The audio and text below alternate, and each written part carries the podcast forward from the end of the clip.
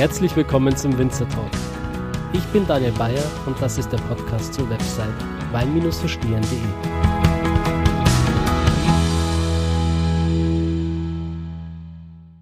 Ich bin jetzt weitergefahren vom Weingut Topf zum äh, Weingut Mantlerhof. Das sind im Prinzip äh, zwei verschiedene Weinbaugebiete. Oder? Einmal das Kamptal äh, mit Straße und einmal, das ist jetzt schon wieder das Kremstal, oder? Hier. Genau, also es ist ähm, der Fluss Kamp dazwischen, ist die Gemeindegrenze, es geht dann gleich drüben weiter. Ähm, und der Übergang ist fließend. Also wenn man jetzt sagt, unsere Gemeinde anschaut, wir teilen uns auch denselben Weinberg mit Gobelsburg. Also unser Berg, obwohl wir im Kremstal sind, heißt Gobelsberg. Sprich, wir sind wirklich so genau an der Grenze zum Gebiet. Okay. So, ähm, du bist der Josef. Ja, hallo. Schön, dass ich da sein darf. Danke für die Einladung.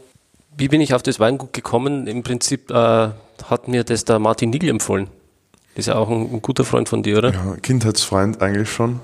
Und ich glaube, wir lieben es, uns immer wieder ein bisschen zu käbeln, weil wir von den Philosophien sehr unterschiedlich sind. Aber es ist eigentlich eh sehr schön. Es, ich glaube, beide profitieren. Vielleicht ich ein bisschen mehr als er, weil er schon eine unglaubliche Expertise hat. Um, ähm, aber ich glaube, wir schätzen uns beide, beide sehr. Und äh, im Prinzip ist es ein, ein Dreigespann, ein Trio diese äh, Freundschaft zieht sich ja schon äh, über die andere Generation hinweg dann auch mit Nigel, Topf und, und Mantel, oder kann man das so sagen? Die drei Väter sind immer gute Kollegen gewesen. Also der Nigel äh, war schon ein guter Freund von den Eltern, bevor er groß geworden ist. Ähm, über den Pfarrer Denk, der so ein bisschen eine, Instit eine Institution ist, der da gerne Weingüter und Winzer zusammengebracht hat. Und mit dem Topf, seinem Vorgänger Weingut, unter Anführungszeichen, diese Kellerei Metternich, die sie jetzt ähm, bewirtschaften, die waren früher auch schon ganz enge Kollegen vom Opa. Da haben sie, gab es viele austauschende Gespräche mhm. schon über die Thematik, die damalige Sechserrunde. Geht ja, äh, Weingut Topf geht ja bis 400 Jahre zurück in die Vergangenheit. Genau. Eine wahnsinnige Geschichte. Wie ist das bei euch? Wie ist hier die Entstehung um, ähm, des Weinguts? Na, da kann ich den Maxi gleich ein bisschen übertrumpfen. um, wir haben am Etikett stehen um, 1365 unter, unser, unter unserem Wappen, wobei das Datum ein bisschen obskur ist. Also wir, wir haben einen Kaufvertrag aus dem Jahr, wo ein, ein Herr Mantler in Krems einen Weingut gekauft hat. Äh, nicht ein Weingut, nur einen Weingarten. Und danach ist es ein bisschen, ja, wir haben Weinbau gemacht, wir wissen aber nicht genau wo. Und dann gibt es noch einen Kaufvertrag von 1816 oder 1817, also gut 200 Jahre, wo die Familie Mantler den Abmonterhof gekauft hat, sprich das jetzige Gebäude. Mhm. Da, also auf jeden Fall 200 Jahre, wir behaupten 800 Jahre. Ähm, und es wird schon was dran sein. Also Familie wird immer bäuerlich und Wein bäuerlich gewesen sein. Mhm. Ähm, darf ich dich vielleicht kurz bitten, dich äh, vorzustellen für die Zuhörer, die ich noch nicht kenne? Ähm, ja, ich bin, ich habe mich mal bei einem Fernsehinterview ein bisschen äh, vorgestellt, also ich bin Josef Mantler der Sechste. Da war ich noch ein bisschen jünger und fand das auch lustiger. Ähm, bin noch erst Jahre später, dass wir drauf gekommen, dass wir uns so verzählt haben. Wir waren uns nicht sicher, ob siebter oder sechster. Und ich bin hauptberuflich Winzersohn was glaube ich eine eigene Berufsgattung ist, wenn man sich auch so die Gespräche mit Martin oder mit Maxi anhört. Und ja, bin Kellermeister und passionierter Weintrinker oder Trinker allgemein. ja. Wahnsinnige Expertise auf jeden Fall. Wir waren ja gestern schon äh, mit Martin und mit Maximilian zusammen essen und uns gegenseitig blind Wein eingeschenkt. Und dann hat man schon so ein bisschen erkannt, auf welche Weine du auch stehst. Ja, ja, na, das ist immer eine Käbelei. Hast du eh auch mitbekommen, dass wir dem Martin vorgeworfen haben, ähm, einen Wachaukomplex zu haben.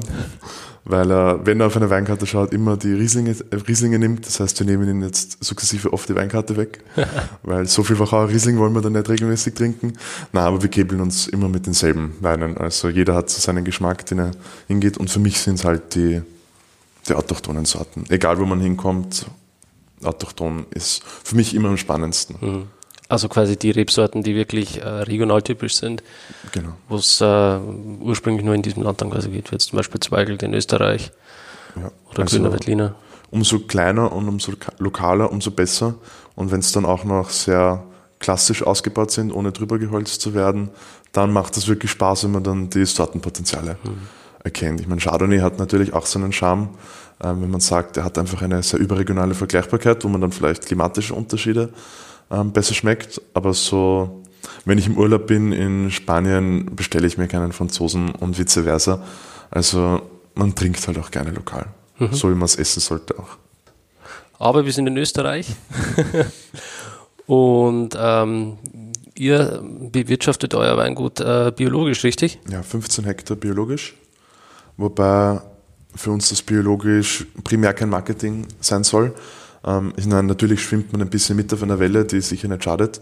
Aber wir haben zum Beispiel das Bio auch nicht in unserem Weingutnamen stehen, wie viele andere Betriebe, die sich gleich als Bio-Weingut bezeichnen und jetzt auch nicht versucht, das groß rauszuarbeiten. Für uns soll halt schon die Qualität im Mittelpunkt stehen und das Bio ist ja eine reine Produktionsart, die den Wein nicht besser macht. Und genauso wollen wir es auch transportieren, weil wir uns nicht mit, ähm, es ist ein bisschen ein Äquivalent, äh, Äquivalent ah, ein schwieriges äh, Verhältnis. Wenn man nervös ist, dann bringt man die Wörter ganz schön raus. ähm, weil wir wollen ja behaupten, dass wir wollen ja nicht, dass die Leute den Wein nur kaufen, weil er Bio ist. Sie sollen ihn primär kaufen, weil Mantelhof draufsteht. Das mhm. wäre halt das Ziel. Und ja, wenn es für andere Leute ein Verkaufsargument ist, dann ist das natürlich auch nicht verkehrt. Also einen geschenkten Gaul schaut man nicht ins Maul. Also, und wie, wie, lange macht ihr das schon? Ein bisschen vorm Hype haben wir angefangen. Also wir hatten 2002 eine Flutkatastrophe vom Camp. Und da ist unser Haus, unser Gut, gute 1,3 Meter unter Wasser gestanden. Und das war so ein bisschen der Schlag ins Gesicht von der Mutter Natur, so, ja, hallo, ich bin immer noch der, der die Hosen anhat. Und das war dann der Grund oder der Punkt, wo wir gesagt haben, wir haben immer schon so ein bisschen Nachhaltigkeitsgedanken dabei gehabt, haben der Opa schon auf Herbizide und Insektizide verzichtet, so gut es ging und alles mechanisch und händisch gemacht. Und dann war halt der Punkt, ja, Schluss mit den halben Sachen und zertifizieren wir. Zuerst die, Acker, die Ackerwirtschaft, haben 70 Hektar Acker noch. Und dann, als das zertifiziert war, fertig im Sechserjahr, haben wir dann begonnen, die Weingärten umzusteigen, mhm. umzustellen. Also seit acht sind wir zertifiziert. Gab es da Hindernisse oder Steine auf dem Weg? Das Jahr acht, ähm, also als wir frisch zertifiziert waren, war unglaublich schwierig. Das war, ich glaube, das erste Mal, dass ich meinen Vater weinen gesehen habe. Ähm, nicht aus Trauer, sondern wirklich aus Stress, weil es war so nass und kalt. Man ist durch die Weingärten gegangen während der Lese, hat äh, hauptsächlich die Peronospora hat uns da Probleme gemacht, rausgeschnitten, was ging. Und am nächsten Tag ist man hingegangen und man hatte das Gefühl, am Vortag ist nichts geschehen, weil einfach so schnell so viel Infektion wieder da war, ähm, dass mit dem einfach neue Bio sein, das im Grunde die Feuertaufe war, das Jahr. War, war extrem schwierig. In der Retroperspektive sind die Weine toll, gerade in der Reife. Und als dann Jahre wie 2014 kamen oder 2010 oder 2016, ähm, dann nimmt man das schon gelassener. Es wird nicht leichter, aber man weiß, es ist halt so. Mhm. Und das, womit man sich beruhigen kann, ist halt, dass die meisten dieser Krankheiten, die uns plagen, mit Oidium und Perro, wo wir halt als Bios deutlich stärker ausgeliefert sind, meistens nur wenn man richtig damit umgeht, Quantitäts-, aber keine Qualitätsschädlinge sind. Kannst du kurz vielleicht äh, für die Zuhörer, die sich noch nicht so gut auskennen, erläutern, was Peronospora ist und wie man das normalerweise konventionell in den Griff kriegt und wie man es biologisch macht? Ähm, da, das ist große, der große Streitpunkt beim Bio. Ähm, die, den Umgang mit eben Peronospora und Oidium, beides Pilzerkrankungen, ähm, trivial auch bekannt als echter Mehltau, die Oidium, und falscher Mehltau, äh, die Peronospora. Das Oidium als echter Mehltau ist ein weißer Blattbezug auf der Oberseite, den man wegwischen kann, wie Mehltau. Und die Peronospora ist auf der Unterseite ein weißer Belag, den man nicht wegwischen kann. Und beide insofern gefährlich, weil sie natürlich Assimilationsfläche und Blattmasse vernichten. Aber gerade als, wenn sie dann die Trauben auch befallen, ähm, einfach Menge vernichten. Also die Perro sorgt dafür, dass Lederbeeren entstehen, einschrumpeln, die sind nicht verwertbar. Und das Oidium ist ein bisschen schwieriger, das erzeugt den Samenbruch, da platzen die Beeren auf und man sieht den Kern, deswegen der Name.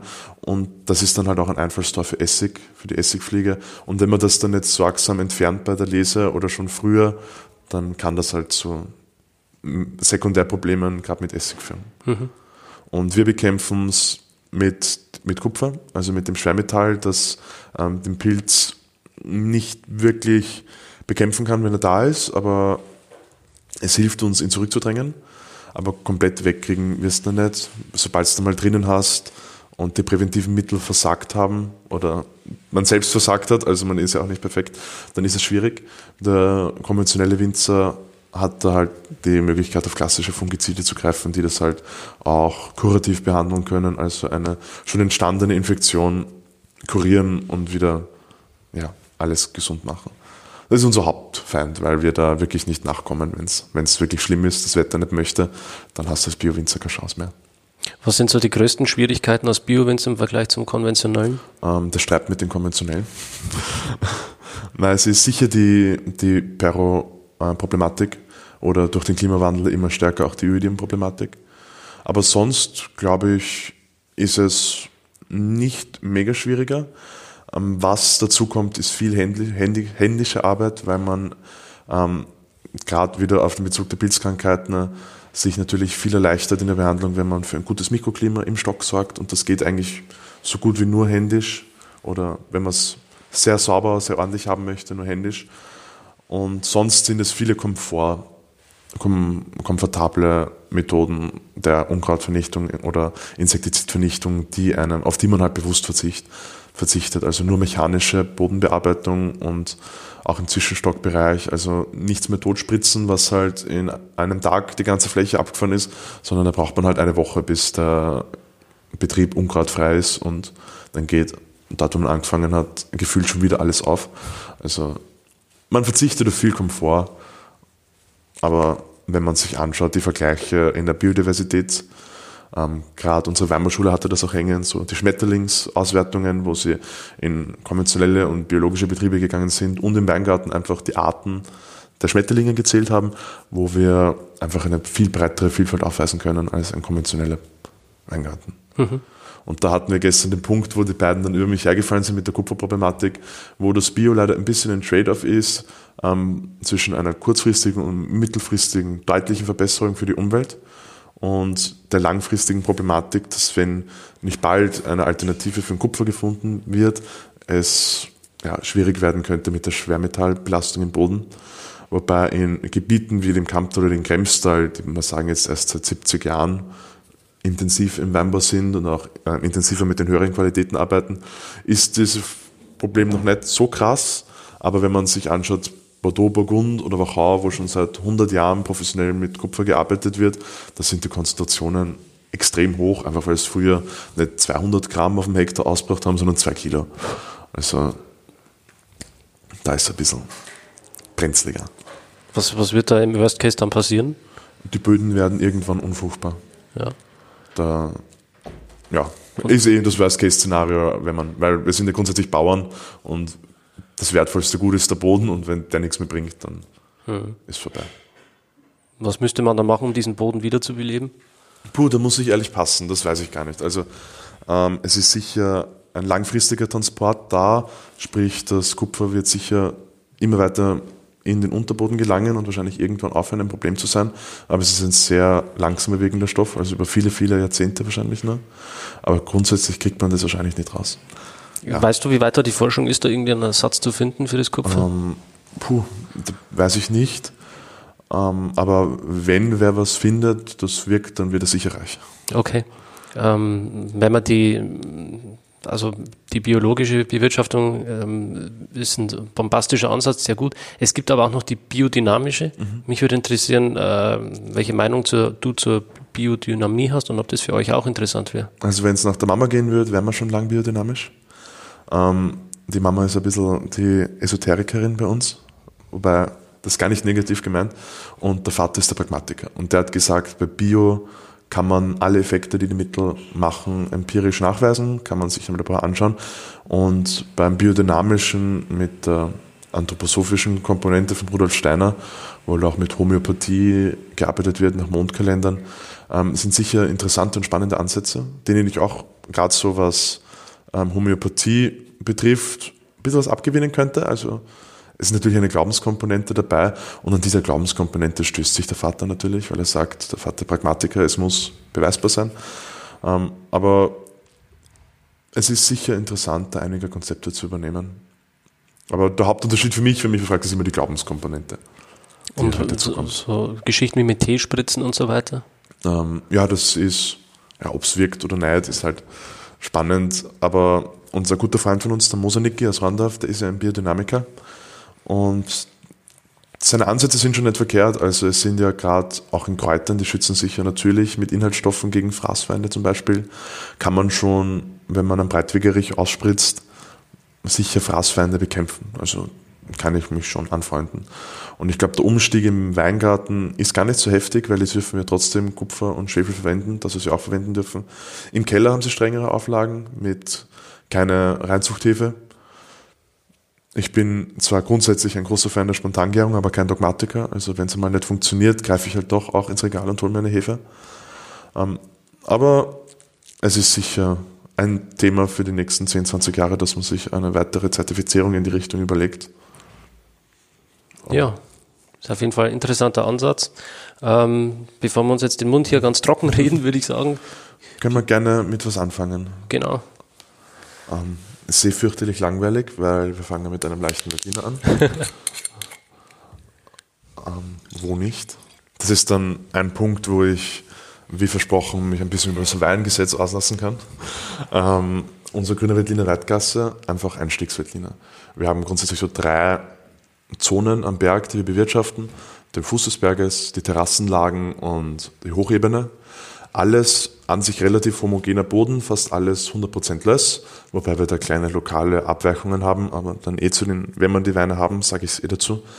Die Weitgasse ist auf der Hochebene, ist ein bisschen kühler, ein bisschen windiger und da kommen dann nach der 2-3 Meter Lössauflage, das ist dann relativ dünn, die 2-3 Meter im Vergleich zu den Terrassen zum Beispiel, kommt dann mal eine Schwarzerde, also ähm, da ein bisschen, pardon, ein bisschen fettiger vielleicht im Hintergrund, sprich eine kalte Lage, die aber immer eine gute Fülligkeit trotzdem mitbringt. Und diese Kälte, diese Kühlheit wollen wir ein bisschen in den Stil einbauen. Mhm. Wobei nicht in der Form dieses Eiszuckers, sondern wirklich, so Assoziationen ist schwer zu beschreiben, aber einfach, ich hoffe, dass man das dann im, im Kosten nachvollziehen kann. Und Weitgasse eine Einzellage, also wir fangen schon bei den Leichtweinen mit Einzellagen an. Und da hat uns der Gesetzgeber vor kurzem einen Strich durch die Rechnung gemacht mit der neuen Ried-Regelung, die ich grundsätzlich gut finde, äh, dass endlich Weingärten auch konkret ähm, festgenagelt werden mit, das ist ein Weingarten, aber sie haben so eine Cross, so eine Kreuzwirkung mit der Kremsel DRC-Regelung, dass eine Einzelried gemeinsam mit Lagenbezeichnung ähm, mindestens 12,5 Alkohol haben muss. Und wenn ich jetzt weiter meinen Ried Weitgasse, Grüne Berliner Kremstal DC ähm, produzieren möchte, müsste ich den Stil aufgeben, um die Bezeichnung halten zu können, weil ich dadurch einen deutlich kräftigeren Wein produzieren müsste. Und ja, fürchterlich. Also sie haben im Grunde über Nacht haben sie uns den Wein illegal gemacht und verboten. Hm. Ähm, der ist jetzt nicht ganz korrekt ähm, etikettiert, weil der Gesetzgeber zumindest erlaubt, Etikettenaltbestände aufzubrauchen. Aber ja, langfristig muss eine Lösung her. Ist sehr ärgerlich. Mhm. Zum Weinetikett, kannst du da vielleicht noch ein paar Worte dazu sagen? Ähm, was die Idee dahinter ist und welche Botschaft ihr damit vermitteln ähm, wollt? Wir sind, wir sind ein Fan von klaren Etiketten. Also man soll auf den ersten Blick den Produzenten, den Jahrgang, die Sorte und die Lage haben. Und darüber hinaus eigentlich nichts mehr. Und mehr findet man bei uns ähm, vor der Etikett nicht. Auf der Halsschleife den Jahrgang mit einem kleinen Hinweis auf die biologische Produktion. Ähm, unseren ja, Weingutsnamen Mantelhof und dann unser Wappen. Da gibt es eine heraldische Version davon, die wir früher am Etikett hatten bis 2012. Aber dann wurde gesagt, wir sind keine Adeligen, also brauchen wir kein Etikett am Wappen. Gerade auch so als Statement, diese, dass alle Weingüter seine, ihre Etiketten inzwischen mit Wappen Erfolg leisten ist sicher ein, etwas aus Frankreich importiert, was so alles hermacht, wenn man ein Wappen drauf hat. Aber im Grunde sind die meisten Wappen ja nicht wirklich historisch bedingt, sondern wahrscheinlich gerade mal 100 oder 150 Jahre alt, wo man halt, wenn man sich leisten konnte, einen Künstler zahlt hat, der einem was entworfen hat. Ähm, unser Wappen ist zwar ein bisschen älter, aber wir haben gesagt, wir sind halt adelig, wir waren es wahrscheinlich nie. Deswegen haben wir das aufgelöst, die Grundelemente sind erhalten geblieben, aber mit ein bisschen mehr grünem Weinlaub soll es ja, mehr den die Verbindung zum Natürlichen herstellen. Mhm. Und dann noch das kleine Datum mit den 1365, wo wir am Anfang geredet haben, noch inkorporiert. Der Wein riecht sehr gut. Aber du wirst mich wahrscheinlich jetzt gleich äh, aus dem Haus schmeißen, wenn ich dir sage, an was mich der Wein erinnert in der Nase. Ah, hast du einen Eiszuckerl oder? Na, ich finde ihn total geil in der Nase und erinnert mich an Apfelstrudel von meiner Oma. Das ist gar keine, das ist absolut keine Beleidigung. und ich liebe den Apfelstrudel. Ich bin auch ein großer Apfelstrudel-Fan. Also einfacher Veltliner, ja, ist nun im Export unser wichtigster Wein. Also eh wie bei jedem, jedem österreichischen Winzer, mit dem leichten Wein verdient man das Geld.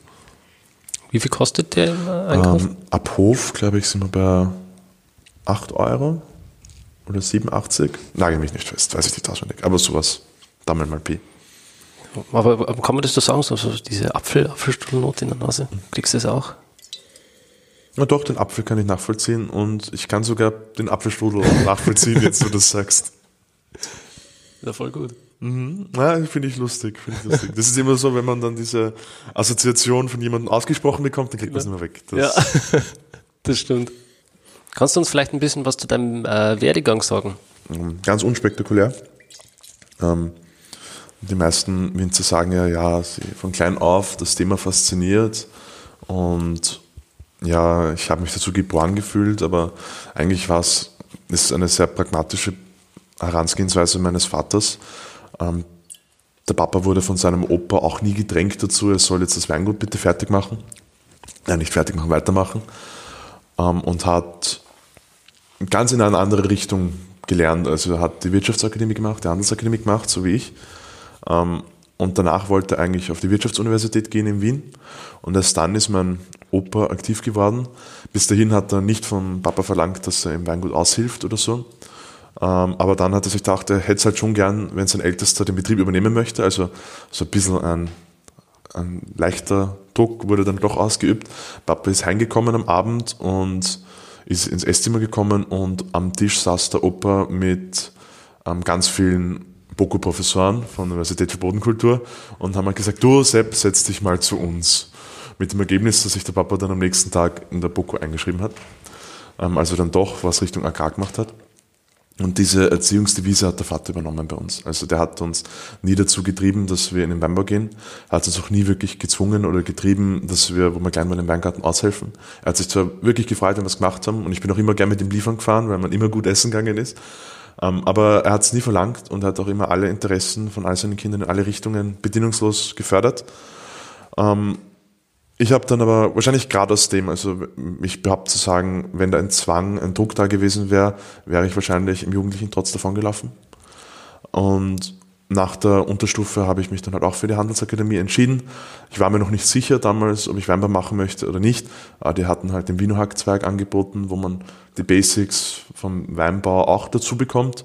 Und das war halt für mich so ein guter Kompromiss, weil man möchte sich ja beide Türen offen halten. Ähm, vielleicht möchte ich doch was anderes machen, aber ein bisschen Weinwissen zahlt sich sicher aus. Und dann ist eh langsam klar geworden, dass ich das eh möchte, dass ich das machen möchte. Und dann ähm, Matura Bundeswehr, dann nach Geisenheim gegangen, ein Jahr, war toll, großartige Uni, eine sehr, sehr schöne Zeit. Und dann schlägt halt das Schicksal halt doch zu, weil eigentlich hatte man vor, ähm, dieses, das Leben auszuleben und bis man 25, 26 ist, herumzustudieren, ins Ausland zu gehen, ein halbes Jahr dort Praktikum, ein halbes Jahr dort und einfach sich ein bisschen die Hörner abstoßen, weintechnisch. Aber dann hat der Papa den Krebs bekommen, vor zwei Jahren, na drei Jahren jetzt schon. Ja, egal, 2016. Und dann, ja, dann ruft halt der Betrieb und dann war, dann ist halt schlagend geworden, möchtest du den Betrieb? Weil wenn du den Betrieb möchtest, dann braucht er dich jetzt. Dann es hat meine Eltern so wirklich leid getan, das habe ich gemerkt, dass sie, weil sie haben gewusst, dass ich gern studieren möchte, dass ich die Welt mir anschauen möchte. Und ähm, es hat ihnen sichtlich, sichtlich wehgetan, dass ich das jetzt machen musste. Ich habe ihnen gesagt, es ist, es ist so, ich möchte den Betrieb, also bin ich jetzt für den Betrieb da, wenn er mich braucht. Und seitdem mache ich den Wein. Und es hat sich dann aber eh so ergeben, dass dadurch, dass meine Schwestern ja auch noch da sind, die Agnes und die Vicky, dass wir genug freie Kapazitäten haben, dass ich zwar Geisenheim abgebrochen habe, weil 800 Kilometer auf die Uni bin und das spielt halt nicht mehr, aber jetzt studiere ich Chemie in Wien. Einfach nebenbei auch ein bisschen als Ausgleich, ein bisschen was ohne Wein, weil jetzt habe ich den Wein eh zu Hause, jetzt brauche ich nicht mehr studieren. Ähm, es bietet zwar Angriffsfläche, so wie der Martin gestern gesagt hat, wie schaut das aus, wenn ein Bio-Winzer Chemie studiert. Ähm, aber da habe ich einfach gesagt, fürs allgemeine Verständnis, so ganz ein bisschen klassische Bildung vielleicht ansammeln. Ähm, und es funktioniert gut. Vielleicht erfindest du ja mal eine Alternative zum Kupfer.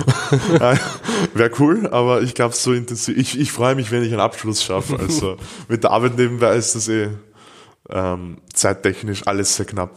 Da Ich hätte mir nicht Chemie aussuchen sollen. Es ist deutlich schwieriger als erwartet. Es geht, aber deutlich zeitintensiver als erwartet. Wie lange dauert das Studium jetzt noch? Ähm.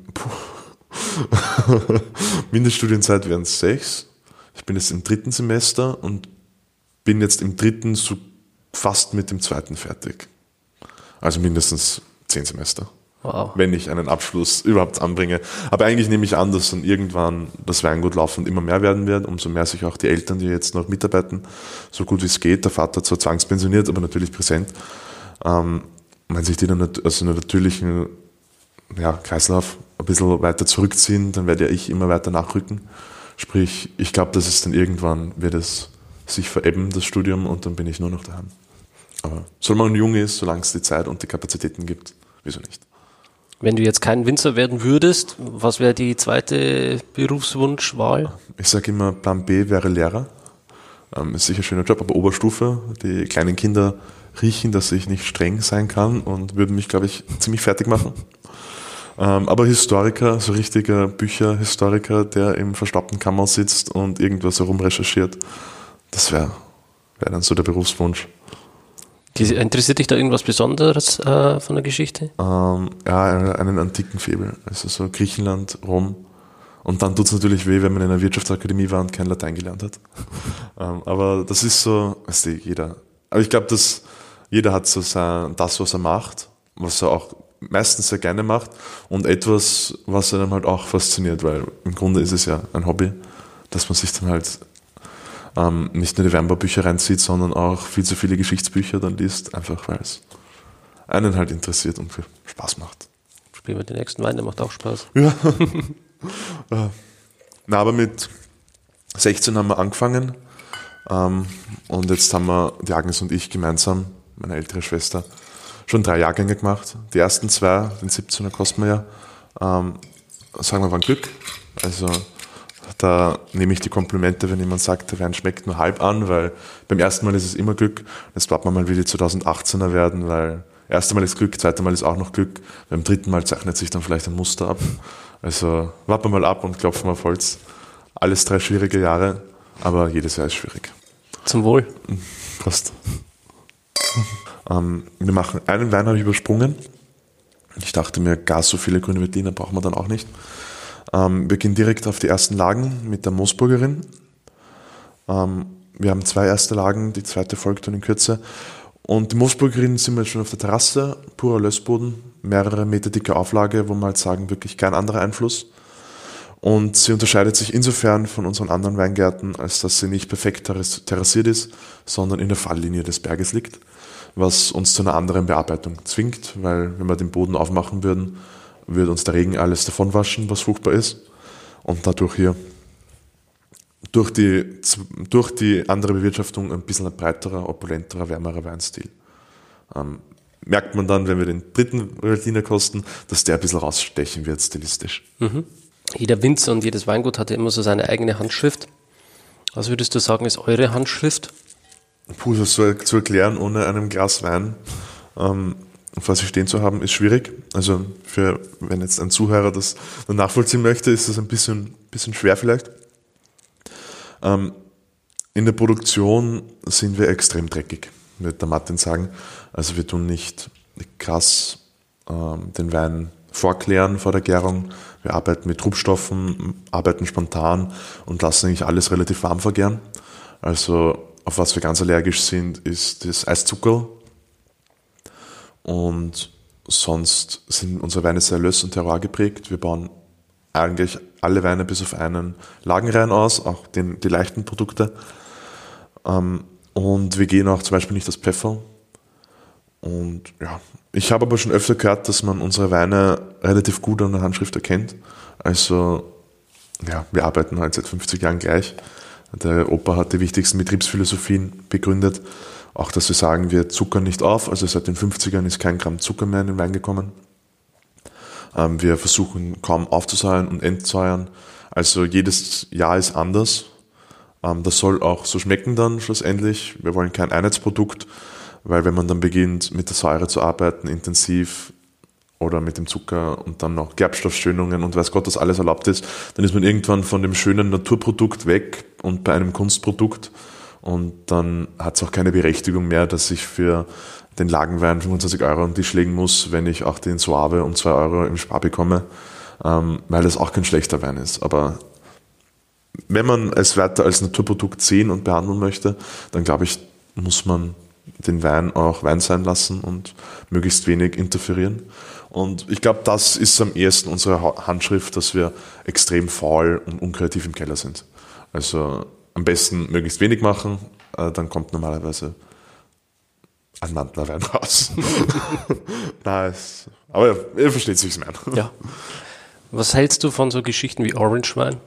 Es ist spannend. Es ist, ähm, gibt sicher sehr gute Sachen, aber das wurde extrem missbraucht, das Thema. Es gab, ein, wo das vor paar Jahren groß geworden ist, gab es ein paar tolle Produzenten, die halt damit vorgeprescht sind und gezeigt haben, dass das gibt, dass das gut ist und cool sein kann.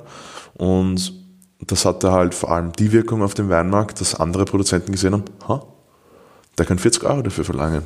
Und dann gleich nachgeschoben sind mit anderen Produkten, die aber schlecht waren, die fehlerhaft waren. Die haben, geess die haben einen Essigton gehabt, die haben gemäuselt, ähm, Weinfehler, die eigentlich schon seit 50 Jahren oder spätestens seit dem Weinskandal in der österreichischen Weinwelt nichts mehr ver verloren haben sollten, waren dann auf einmal wieder da und wurden dem Kunden hingestellt und ihnen gesagt, aber das, das gehört so, weil das ist ein Orange Wein, das ist okay, wenn der Essig, das ist okay, wenn der Mäusel. Und dann wurde Konsument ein bisschen vor den Kopf gestoßen, weil der Konsument schon sagen konnte, na, der schmeckt mir nicht, das ist fehlerhaft, das möchte ich nicht. Ich habe gern etwas Märschenvergorenes, Gerbstoffiges, aber der Große, was der Markt ausgespuckt hat, war schlecht. Und dadurch ist das Thema, glaube ich, extrem in Verrufung geraten und das aber unberechtigt. Ähm, es wird hoffentlich immer Nische bleiben, also es sind jetzt nicht die Weine, die ich jeden Tag vorm Schlafengehen trinken möchte, aber ich glaube, es ist eine sehr berechtigte Nische. Weil wenn man die nicht zulässt, dann wird sich ja das Thema allgemein nicht weiterentwickeln. Mhm. Ist ja Raum für Innovation immer da. Und ich glaube, das Thema hat schon dazu geführt, dass allgemein im Weißweinbereich auch für die klassisch ausgebauten, jetzt in Betrieben, die sich das vorher wenig vorstellen kon konnten, mehr mit Maischestandzeit etc. von zumindest ein paar Stunden jetzt auch gearbeitet wird.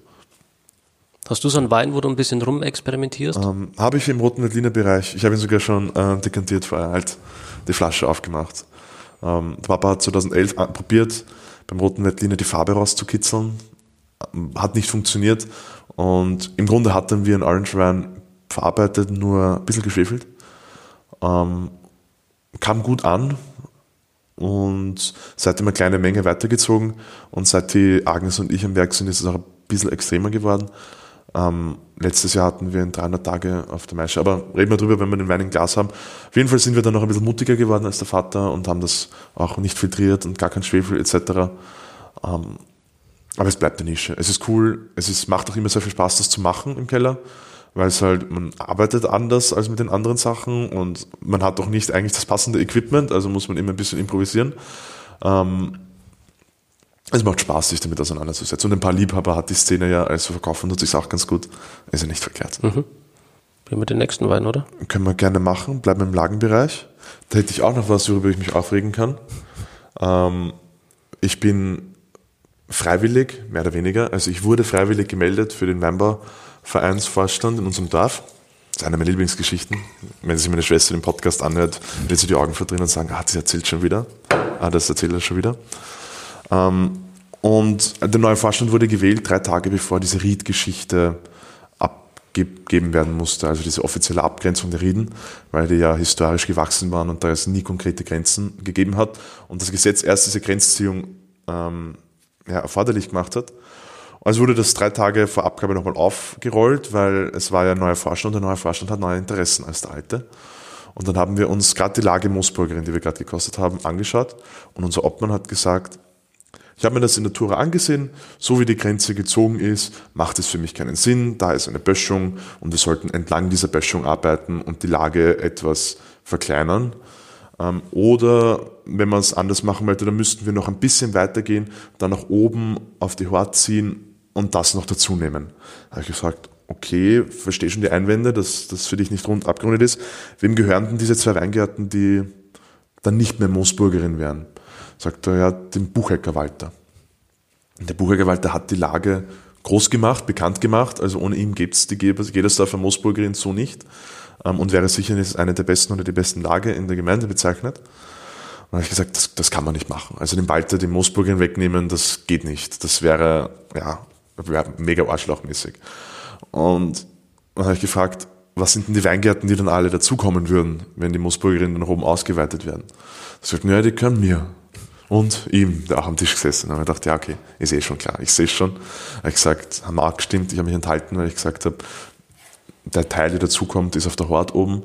Das ist nicht, nicht Terrassenlage, was die Moosburgerin eigentlich sein soll. Aber das Geschichte wollte ich eigentlich nur erzählen, dass man sieht, es sind die Rieden abgegrenzt worden.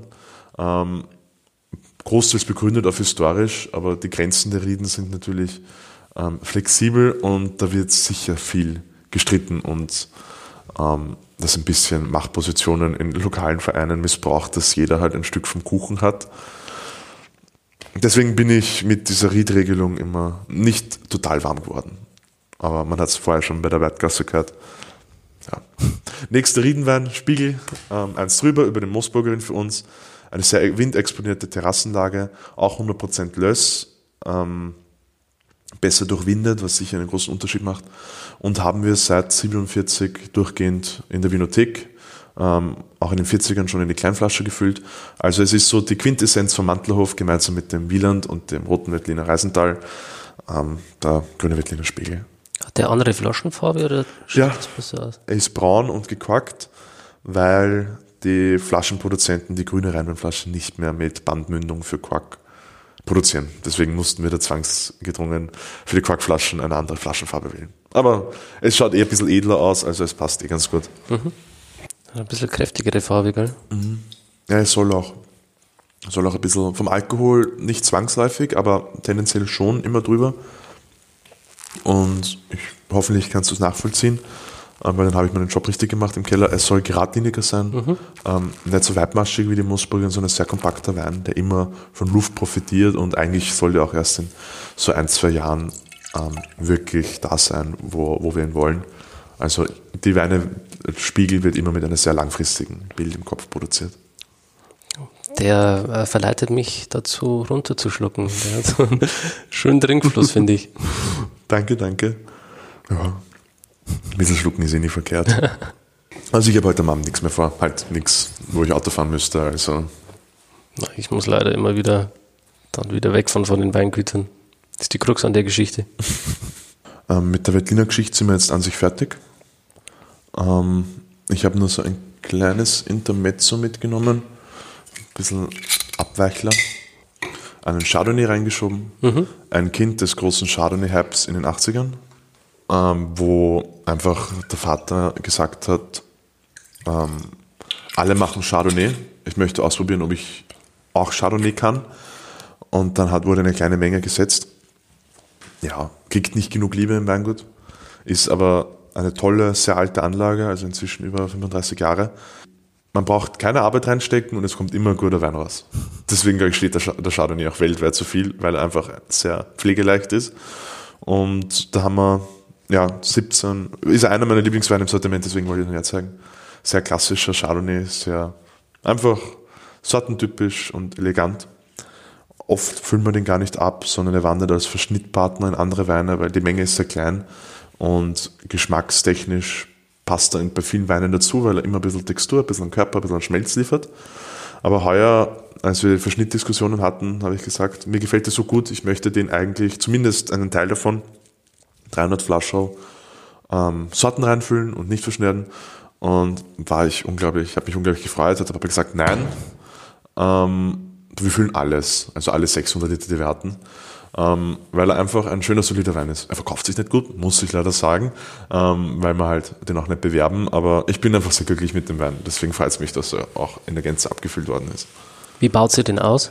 Stahl, also ähm, anquetschen, ein bisschen mazerieren, aber nicht intensiv und dann spontan vergären und im Stall. Mhm.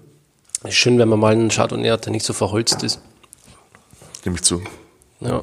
Schön, wenn man mal diese Stilistik dann wieder im Glas hat. Kann ich mich voll anschließen. Ich mag das, ich mag, ich trinke es gern, das, wenn's, wenn das Holz gut eingesetzt ist, aber allgemein habe ich es lieber, wenn es klarer, die Sorte ein bisschen erkennbarer ist. Ja, das haben wir, ist ja eher selten beim Chardonnay, dass mhm. das auch wirklich jemand macht und die Sortentypizität in den Vordergrund rückt. Die Sortentypizität ist uns als Betrieb sehr wichtig, allgemein. Ähm, und beim Chardonnay denke ich aber, dass da einfach dieser internationale Druck da ist, ähm, dass halt die großen burgundischen Chardonnays werden halt geholzt und ich glaube, dem Bild eifern halt alle nach, weil sie das ist, was sie mit großartigen Chardonnay verbinden und vergessen halt, dass die Sorte sicher auch eine reinsortige klassische Stahlberechtigung Berechtigung hat. Sie wird sicher ein bisschen zu einseitig behandelt. Wie würdest du die Sortentypizität beschreiben in ein paar Worten?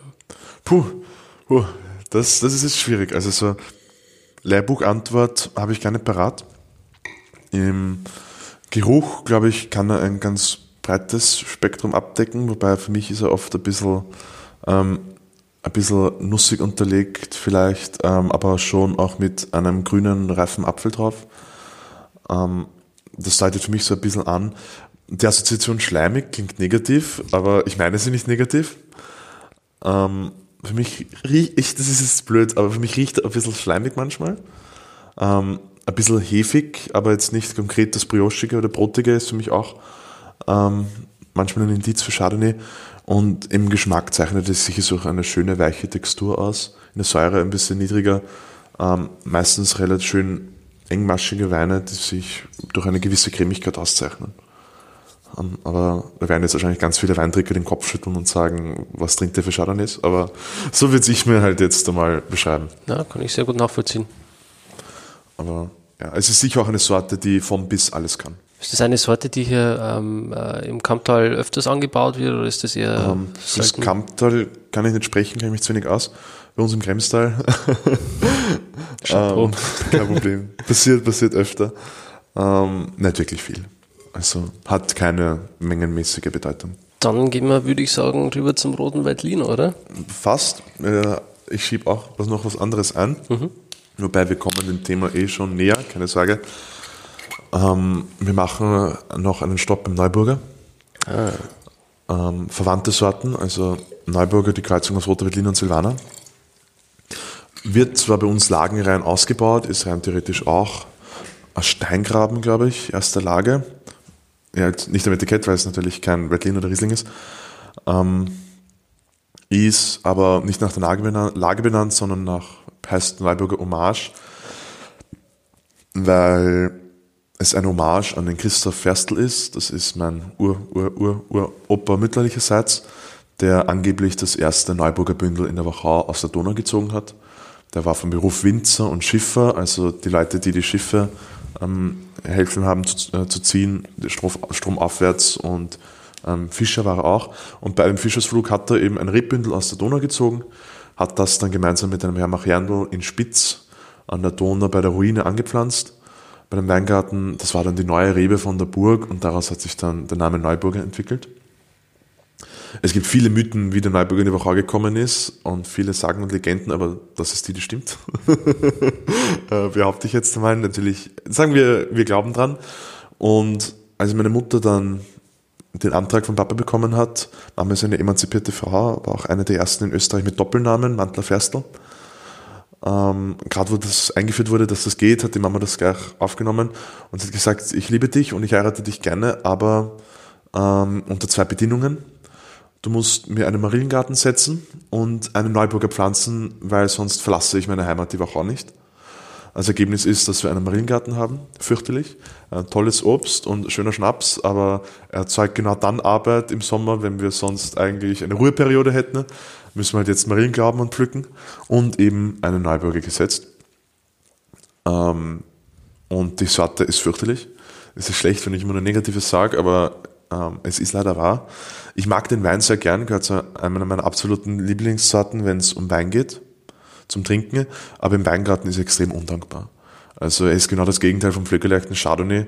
Er ist extrem anfällig für Pilzkrankheiten und für Fäulnis.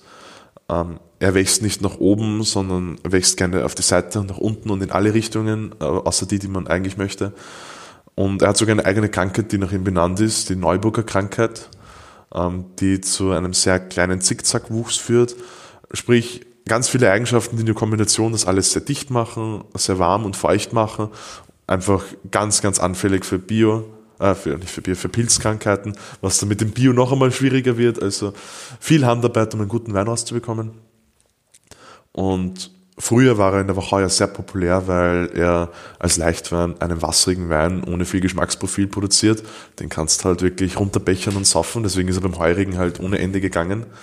Aber er braucht dieselben Böden, also trocken und karg, wie der Riesling sie gerne hat.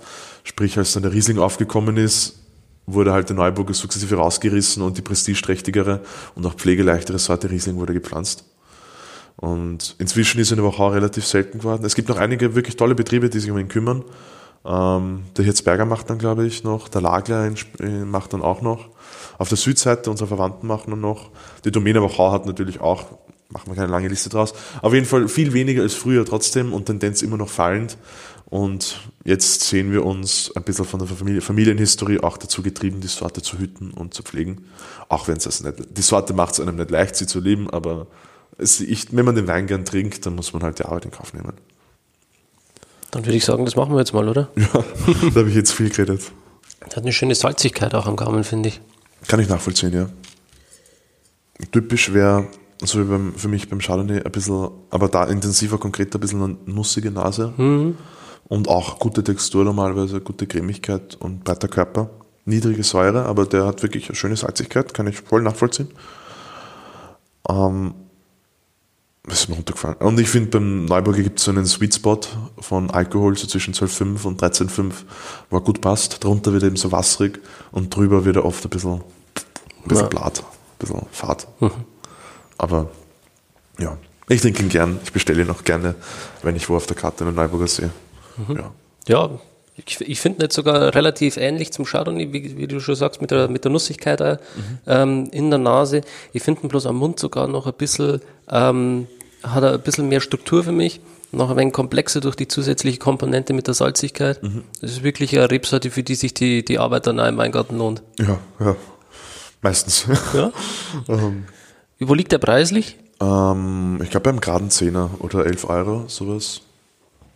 Aber wie gesagt, ich habe die Liste nicht auswendig, nagel mich nicht fest, aber sowas um den Daumen. Was würdest du dazu für eine Speise empfehlen? Oder würdest ähm, du den so trinken? Nächste Woche bin ich beim OF3 in meinem wunderbaren Kochsalon mit der Martina Hohenlohe und da wird er dann kredenzt zu einem Krautfleckerl. Und ich glaube, so ähm, ein bisschen rustikalere, nicht italienische, aber deutsch-österreichische Nudelpasta-Gerichte, glaube ich, passen da ganz gut dazu. Kochst du gerne? Isst du gerne? Ich würde gerne kochen können. Ähm, ich probiere es hartnäckig, aber es ist nicht ganz so, wie ich es mir vorstelle. ähm, Essen tue ich sehr gerne, was man im Podcast Gott sei Dank nicht sieht. Wir machen Bilder. Na, noch besser. Das macht, ihr werdet sie wahrscheinlich öfters machen, oder? Ihr jungen äh, Winzer, dass ihr euch trefft, zusammen essen gehen. Trinken. Weniger als wir sollten. Also, ähm, wir haben, hatten so eine ÖTW-Kinder, also schon fix, wo wir uns getroffen haben, dreimal. Aber das Problem ist immer, im Frühling und im Sommer geht's, da hat jeder Zeit. Und dann sobald die Lese startet, hat keiner mehr Zeit und dann verläuft sich das immer so ein bisschen und dann braucht man wieder bis in den nächsten Frühling, Sommer, bis wieder mal alle äh, die Disziplin und die Zeit haben, dass sich ähm, wieder die Zeit nehmen. Ähm, von dem her leider nicht so regelmäßig, wie wir es machen sollten. Mhm. Apropos Zeit nehmen, wir haben ja vorhin die Thematik gehabt, dass es leider nicht klappt, mal einen Auslandsaufenthalt äh, zu machen. Mich würde aber trotzdem interessieren, welches Land dich generell so interessieren würde. Ähm, ganz pragmatisch würde ich nach Südamerika gehen. Ähm, erstens, weil mich das, natürlich äh, interessiert und die Landschaft ja ähm, unglaublich schön sein soll. Ähm, aber weil ich fünf Jahre Spanisch gelernt habe in der Schule und die Sprache nicht so gut beherrsche, wie ich sie beherrschen sollte, dafür, dass sie mich fünf Jahre lang gequält hat. Ich halt, wären mal so drei Monate oder ein halbes Jahr Südamerika, wäre so das erste gewesen, einfach, dass ich mal die Sprache beherrsche und dann ähm, weiter habe ich noch nicht gedacht. Ähm, aber wahrscheinlich einen klassischen französischen Betrieb wäre natürlich sehr spannend gewesen. Ähm, noch einmal ins Priorato, wo ich einmal einen Monat war, hat mich auch sehr gereizt. Ähm, Neuseeland, Australien, Südafrika hätte ich eher ausgelassen, denke ich. Reizt mich jetzt nicht so mega. Und USA oder Kanada wäre auch spannend gewesen. So Oregon oder rund um die Niagara-Fälle in Kanada, das hätte mich auch gereizt. Das wäre sicher sehr cool gewesen. Du warst jetzt vor kurzem auch erst in China unterwegs, oder? Ja, Urlaub. Äh, China und Japan haben wir gemacht, jetzt letztes und dieses Jahr. Ähm, meine Freundin lernt Chinesisch, also die ähm, hat zwar erst angefangen gehabt und haben gesagt, ja, okay, schauen wir uns Peking an und quälen wir sie ein bisschen. So. Du lernst die Sprache, das sind Leute, reden gleich einmal und dann erwarten, dass alles gleich klappt. Und Japan war sicher zu 90 Prozent wegen dem Essen. Also das ist der Hauptgrund, wieso ich wieder hinfahren würde. Einfach nur das Essen. Da gibt es ja ganz abgefahrene Sachen, gell? Ähm, ja, so, man muss gar nicht das Abgefahrene essen, um wirklich ähm, gut zu essen. Also die, die, diese, die Sta Wir hatten halt den Eindruck, in der Gastronomie haben sie einfach ein anderes Mindset als bei uns. Sie haben sehr schmale Karten, also es ist ganz normal, dass du dort in ein Restaurant gehst und die Seite beschränkt sich auf einen A4-Zettel, die Speisekarte, haben zum Beispiel nur Rahmen oder nur, nur Fisch, einen Fisch in fünf verschiedenen Spielweisen, aber das, was sie machen, machen sie dafür immer gut. Also eigentlich, wir waren in den drei Wochen nur einmal wirklich schlecht essen. Das war dafür wirklich schlecht. Aber sonst, sie machen, sie spezialisieren sich mehr und dadurch kannst, gehst du eigentlich überall relativ gut essen. Und ein paar, ein paar schrägere Sachen haben wir halt probiert, bei jetzt nichts so war, dass man sich da nicht fürchten müssen. Zum also, Beispiel? Ähm, das Einzige, was mir jetzt noch ganz konkret parat ist, ist Seeigel, der aber, glaube ich, eh nicht nur japanisch ist, der halt eine gut schmeckt, aber eine wirklich komische Konsistenz hat. Das ist eigentlich so, als würdest du einen Butterblock, der aber irgendwie kalt und glitschig ist, ähm, essen, der dann sofort so zrinnt. Aber ja, na, ist. Aber gut, es war spannend. Teuer, aber spannend. Also, was die da für ein Segel verlagern, ist ein Wahnsinn. Ähm, Haben die gute Weinkarten gehabt? Gar nicht. Also, am Wein ist eigentlich nicht zu denken. Wir haben uns dann hauptsächlich ein bisschen mit Sake betrunken, wobei Alkohol im Restaurant leider sehr teuer ist.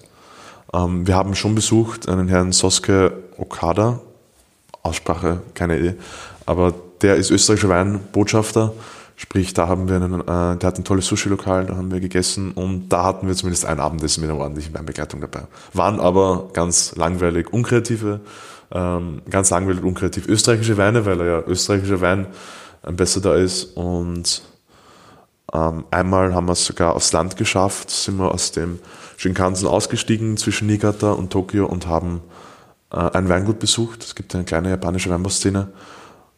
Ähm, war cool, war spannend, einfach auch ein Reisfeld aus der Nähe zu sehen am Land, war halt auch ein, eine Erfahrung.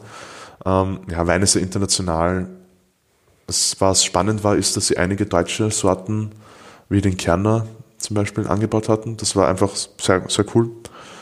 Und das am meisten hängen geblieben ist, aber wie sie den Keller gekühlt haben. Der Keller war nicht in einen Berg gegraben, sondern war wirklich ein Haus Keller, ein großes.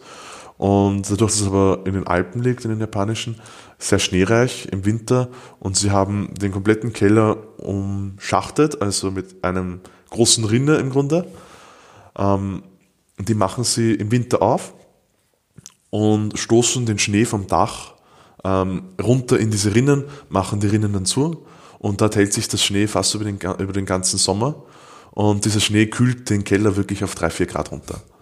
Ähm, obwohl es dort halt im Sommer halt auch richtig warm wird mit 30 plus Grad locker.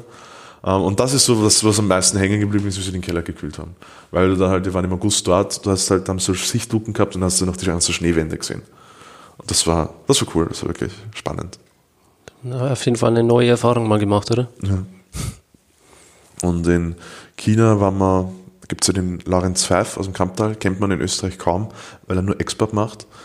Der hat das Weingut abgestoßen, was das ist. ist er ist ein Enkel von Lenz Moser, deswegen Lorenz Moser. Und der macht jetzt ein Weingut in China, den haben wir auf der Prowein besucht. Der hat 300 Hektar, haben es, glaube ich, auspflanzt, alles Cabernet Sauvignon mitten in der Wüste auch in drei, vier Jahren äh, oder in zwei Jahren ein riesiges französisches Chateau-Schlösschen aus dem Boden gestampft. Und weil sie haben einfach gesagt, sie pflanzen mal 300 Hektar, äh, bewirtschaften wollen es eh noch 100 bis 200, aber es ist billiger, das alles auszupflanzen, anstatt den Boden zu untersuchen lassen, weil die Arbeitskraft halt nichts kostet. Und sie rechnen damit, dass sie in fünf Jahren die Hälfte der Fläche wieder rausreißen und das, was gut wächst, lassen es stehen. und ja, kein sehr guter Cabernet Sauvignon, aber ein voll in Ordnung Cabernet Sauvignon. Okay. Ja, Cabernet Sauvignon ist auch eine Rebsorte, die relativ leicht zu pflegen ist, oder? Ja, sehr international auch. Also. Ja. ist, denke ich, recht unkompliziert. Eine Rebsorte, die wahrscheinlich ein bisschen komplizierter ist, ist wahrscheinlich der rote Veltliner, oder? Ja, ich verstehe die subtilen, den subtilen Ding. Ähm, obwohl, nein, fangen wir mit dem Orange-Wein roten Veltliner an, weil wir schon ein bisschen drüber geredet haben und weil das Stilistik, stilistisch gerade ein bisschen einfacher ist zu verkraften. Ähm, also ich habe schon kurz angeschnitten vorher, ähm, wir experimentieren ein bisschen herum. Der Bottega 2016, wir machen ihn nur circa alle zwei Jahre. Oder nein, eigentlich macht man nicht jedes Jahr, aber so gut wie jedes Jahr. Ähm, Maischer vergoren für zwei bis drei Wochen. Dann war er 300 Tage lang auf der Schale. Dann habe ich ihm umgezogen, halt von der Schale runter, wobei da habe ich ihm ein bisschen einen Schwefel gegeben, 30 Milligramm. Ähm, einfach nur um ein bisschen zu desinfizieren, habe ich mir gedacht. Eine kleine, also er ist nicht hundertprozentig schwefelfrei, aber schwefelarm und effektiv wird er keinen freien Schwefel haben. Also wir reden meistens von schwefelfrei.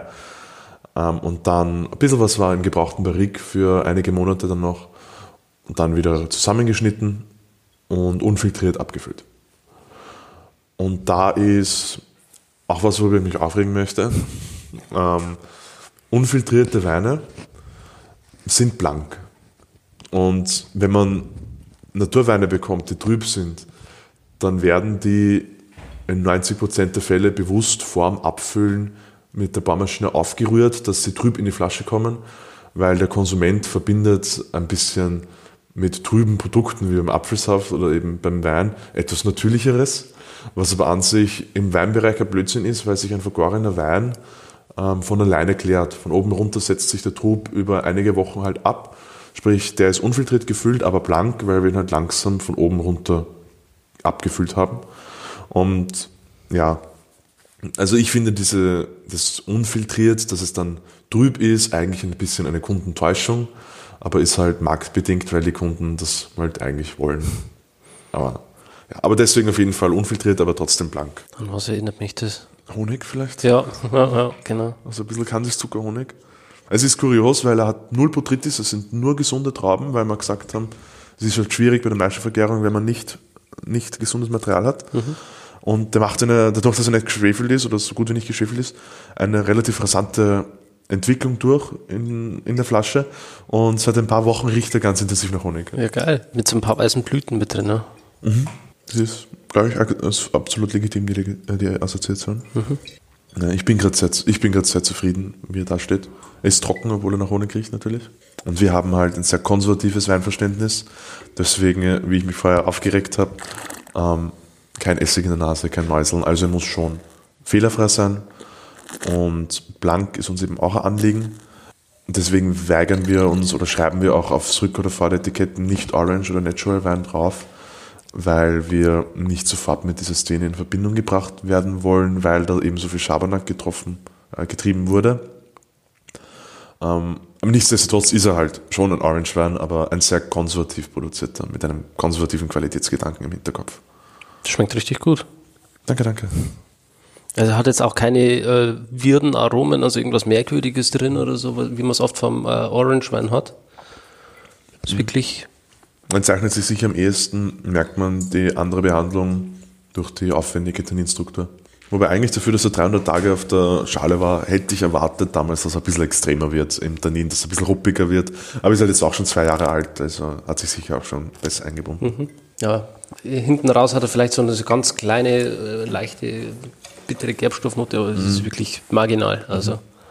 wirklich durch und durch ein leckerer Wein. Und mit diesem Gerbstoff, der am Schluss hängt, da gab es einen Umbruch mit der Betriebsübergabe oder der Weinmachübergabe. Ähm, der Papa hat, ist da ganz allergisch drauf, der mag das gar nicht. Und die Agnes und ich haben da deutlich höhere Toleranz und wir kommen uns fast jedes Jahr, wenn wir die Weine kosten, da ein bisschen in die Quere, weil der Vater dann gerade so beim Spiegel oder so passiert das öfter, sagt, na, das ist ein Gerbstoffspitzel, das ist nicht okay, das kann so nicht auf den Markt kommen und die Agnes und ich sagen, ja, okay, hat er. Aber das ist in drei Jahren oder so ist das eh passiert und das soll ja lange liegen, der Wein. Und da scheiden sich ein bisschen die Geister. Also ich mag das ganz gerne sogar. Für mich ist das oft dann so ein Zeichen dafür, dass der Wein, wenn ich den in zwei Jahren aufmache, ist das vielleicht nochmal besser. Und wenn es ein schon guter Wein ist und ich weiß, der hat noch Potenzial, was für mich eben dieses Pizza manchmal ausdrückt, dann mag ich das recht mhm. gern. Wobei, ähm, äh, würdest du sagen, ihr macht Weine, die dafür gemacht sind, äh, zu reifen? Schon. Ist sicher eigentlich uns, eines unserer Hauptziele. Also wenn die, wenn die Leute jetzt nicht wegen Roter Veltliner und Neuburger zu uns kommen, dann kommen sie für die alten gereiften Weine. Was habt ihr da so für eine Jahrgangstiefe, wo man verkosten kann bei euch? Ähm, verkosten, wir werden immer bei den ersten Lagen, werden wir sicher so die letzten ein, zwei Jahre immer da haben, die man kosten kann.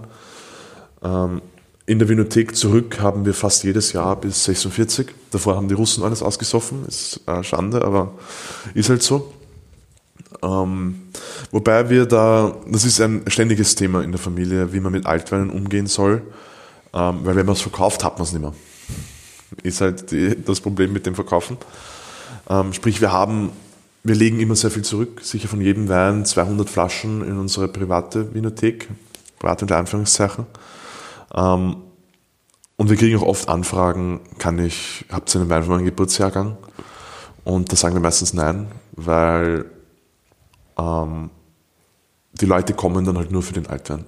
Und mit dem Altwein verdienst aber kein Geld. Es ist zwar lässig, wenn du da eine Flasche um 80, 90 Euro ähm, lostreten kannst, ähm, ist ja ein Geld, aber du lebst im Grunde von der Substanz, ähm, nicht von dem, was du aktiv produzierst, um ähm, zu leben, sondern das, was du zurückgelegt hast, um vergleichen zu können, um anzuschauen, wie haben sich Jahrgänge, die so heiß waren wie 2017, ähm, über, die, über so 20, 30 Jahre entwickelt. Das kosten wir dann gerne, ähm, dass wir dann 2017 haben wir ganz viele heiße Jahrgänge aus der Winothek gekostet.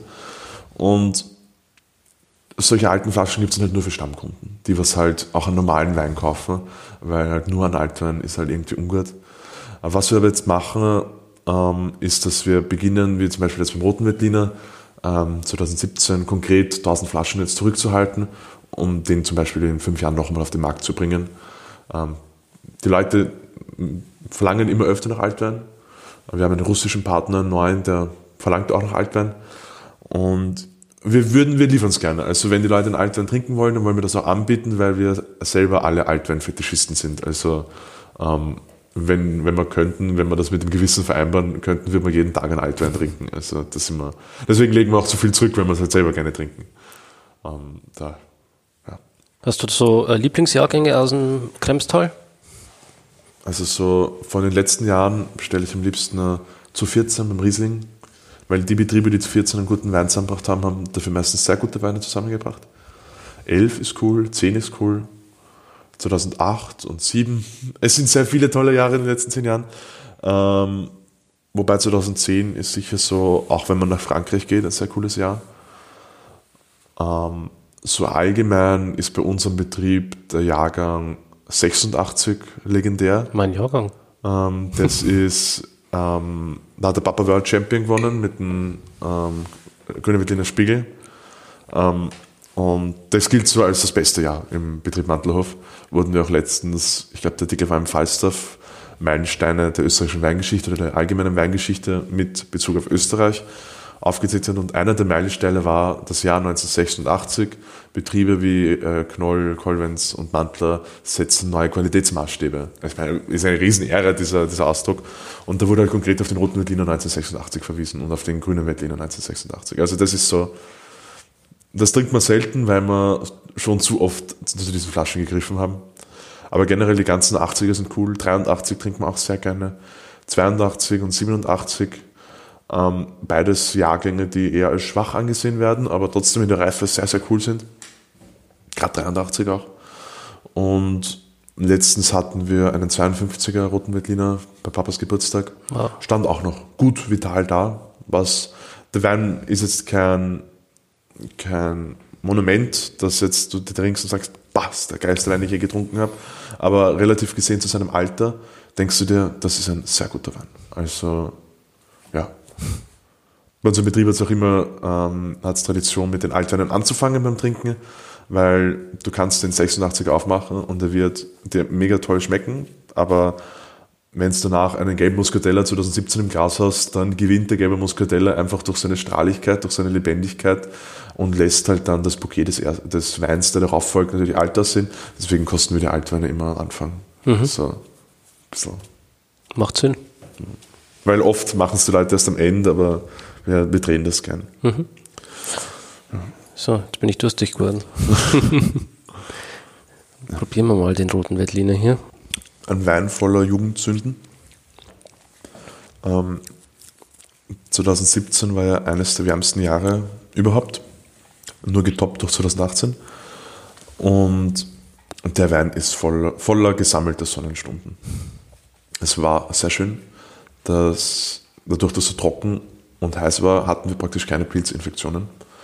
Und das ist beim roten Veltliner eine Besonderheit, weil normalerweise hat man da immer so 20, 30 Prozent Botrytis-Anteil, Edelfäule. Das lässt sich gar nicht vermeiden und unsere eigene Betriebsselektion ist noch ein bisschen Botrytis-anfälliger. Ähm, aber 17 war alles gesund und das ist mir halt verlockt, das hängen zu lassen. Hängen zu lassen, hängen zu lassen. Und dann mitten in der Lese 30 mm Niederschlag. Der lang ersehnte Regen, wir haben ihn eh gebraucht, aber wer hätte auch nach der Lese kommen können, das wäre noch besser gewesen. Und es gab einen riesen Botrytis-Schub. Den haben wir durchgelesen und hatten schon auf einem Schlag 2000 Liter Berners Und der Rest, der dann noch gehangen ist, haben wir uns, muss ich leider wahrscheinlich zugeben, der und ich im Weingarten vermessen beim Zucker. Haben ähm, ein bisschen weniger gemessen, als der Wein wirklich hatte, weil wir alles, wir ihn dann gelesen haben und in den Keller bekommen haben, hatte er 12, äh, 22 Grad KMW, also 110 Öxler, wenn ich es richtig umrechne. Und also im Grunde schon im Auslesebereich, also schon fast ein niedriger Süßweinbereich. Und nach der Gärung hatte er dann 14,8 Alkohol und immer noch 18 Gramm Restzucker. Und mit einer kleinen Vorlese konnten wir das ein bisschen runter verdünnen auf ähm, 14 Alkohol, 14,1 Alkohol und 15 Gramm Restzucker. Also der Wein hat von allem zu viel. Er hat zu viel Körper, er hat zu viel Zucker, er hat ähm, zu viel Gerbstoff. Er ist wirklich eine Granate in alle Richtungen. Gerade genug Säure, das ist halt der Rotweitliner, der hat halt keine Megasäure. Und viel zu jung auch noch. Also ich trinke ihn gern, aber das ist eben, wo ich gesagt habe, von dem wollen wir ein paar Flaschen zurückbehalten, um den in fünf Jahren noch einmal auf den Markt zu bringen. Weil wir da viel Potenzial sehen. Und ich sage Jugendzünden, weil wir halt sicher ein bisschen was falsch gemacht haben beim Messen und das ein bisschen zu lange hängen gelassen haben. Das Resultat überzeugt, ist cool, aber dem Handel hat es gar nicht taugt. Der hat halt gesagt, okay, ähm, sie, sie wissen zwar, dass wir jedes Jahr in den Jahrgang auch reingehen, aber sie wollen halt nicht, dass der Rotwein in einem Jahr trocken ist und in einem anderen halb süß, halb, halb trocken. Meine, für mich, vielleicht kannst du es bestätigen, ist die ähm, Süße jetzt nicht sehr vordergründig, aber sie ist halt da. Ich finde es aber lecker. Ich finde ihn auch gut. ja, äh, roter Veltliner, die meisten werden wahrscheinlich mit äh, Österreich den grünen Veltliner in Verbindung bringen. Roter Veltliner, das haben vielleicht einige noch nicht so oft gehört. Ähm, wie würdest du denn die Rebsortencharakteristik beschreiben und äh, was bedeutet für euch der rote Veltliner? Ähm, von der Charakteristik haben wir schon über Neuburger geredet. Sie teilen sich einiges. Sie teilen sich die Vorlieben für den Boden, also karg und trocken und windig. Ähm, er ist in der Handhabung etwas einfacher als der Neuburger, aber auch schwierig. Aber besser, allein weil er schon nicht kein, weil es keine rote Veltliner Krankheit gibt. Ähm, von, vom Wein her, so wie der, er ist nicht so krass wie der Neuburger, dass es da nur einen Sweet Spot gibt, sondern man kann ihn auch in allen Spielweisen produzieren, wobei wir nur in der Reservekategorie produzieren, weil im leichten Wein ist er normalerweise nicht besser als ein leichter Veltliner. Er, nicht schlecht, aber ähm, der leichte grüne Veltliner macht es einfach besser, ein frischer Leichtwein zu sein, als es der rote Veltliner könnte. Deswegen bei uns nur im Reservebereich. Und ähm, Bedeutung hat er bei uns im Betrieb ganz enorm. Wenn man unseren Betrieb für was kennt, dann ist es der rote Veltliner. Wir haben ihn schon seit den 30er Jahren reinsortig stehen. Und viele bezeichnen uns oder den Papa und den Opa als die Hüter oder die Retter des roten Veltliners. Ähm, zu der Zeit, in den 30ern, war so der Zeitpunkt, wo man den gemischten Satz rausgerissen hat und begonnen hat, die Sorten reinsortig zu pflanzen, auch wegen den Innovationen vom Lenz Moser, wurden halt die Anlagen neu aufgebaut. Und die meisten haben auf den grünen Veltliner gesetzt, weil sehr pflegeleicht, große Menge und das jedes Jahr. Und der rote Veltliner, den muss man ein bisschen mehr lieb haben, dass er jedes Jahr gute Menge und eine gute Qualität liefert. Ähm, und dadurch ist der rote Veltliner über Nacht praktisch fast komplett verschwunden. Und der Opa war aber neugierig und hat sich gedacht, wie schmeckt denn der jetzt eigentlich, wenn ich den reinseitig ähm, äh, ausbaue? Hat den als einer der ersten Österreicher reinseitig gesetzt. Ähm, es gibt noch einen zweiten wichtigen Spieler, das war dann der Hittel aus ähm, Straß, auch ein Winzer der war, haben wir gestern eh geredet, der war Weinbau, Weinbauschuldirektor in Klosterneuburg und hat seinen kleinen politischen Einfluss, den dieses Amt mitbringt, dazu genutzt, die Sorte in den Qualitätssortenkatalog aufzunehmen, den österreichischen. Also dem ist es zu verdanken, dass er im Weingesetz verankert ist als Qualitätssorte.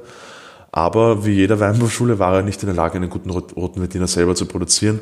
Sprich, die Leute sind alle zur Oper gekommen. Und dann waren wir auch über viele Jahre, viele Jahrzehnte im Grunde die einzigen im hochqualitativen Bereich mit roter Veltliner. Und ja, das war dann so im Grunde die ganze zweite Hälfte des 20. Jahrhunderts. Und die Sorte hatte sicher so vor 10, 15 Jahren eine Renaissance mit mehr Betrieben, die ihn auspflanzen. Es gibt auch tolle andere Produzenten in der Gegend, wie die Eichinger Gloria oder ähm, in Hohenwart, Mühlbach in der Gegend gibt es einige tolle roten Veltliner Produzenten. Ähm, Wimmer, Jenny, Setzer, alles tolle Produzenten, die ihn auch schon lange haben. Und mit diesen neuen Schub, den die Sorte bekommt, ähm, rücken die auch immer mehr ins Blickfeld und der Wagram als Region versucht sich mit dem Wein zu profilieren. Was ich nicht ganz fair finde, ähm, es ist schon richtig, der Wagram tut mir leid, weil er einfach sich schwer tut, sich neben den Gebieten Kremstal, Reisental, Kamptal sehr eigenständig zu profilieren. Er ist auch sehr auseinandergerissen mit Klosterneuburg, das klimatisch und bodentechnisch mehr Wien ist als der Rest des eigentlichen Wagrams, des geografischen Wagrams.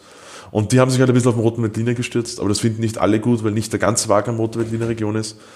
Ja, schwieriges Thema.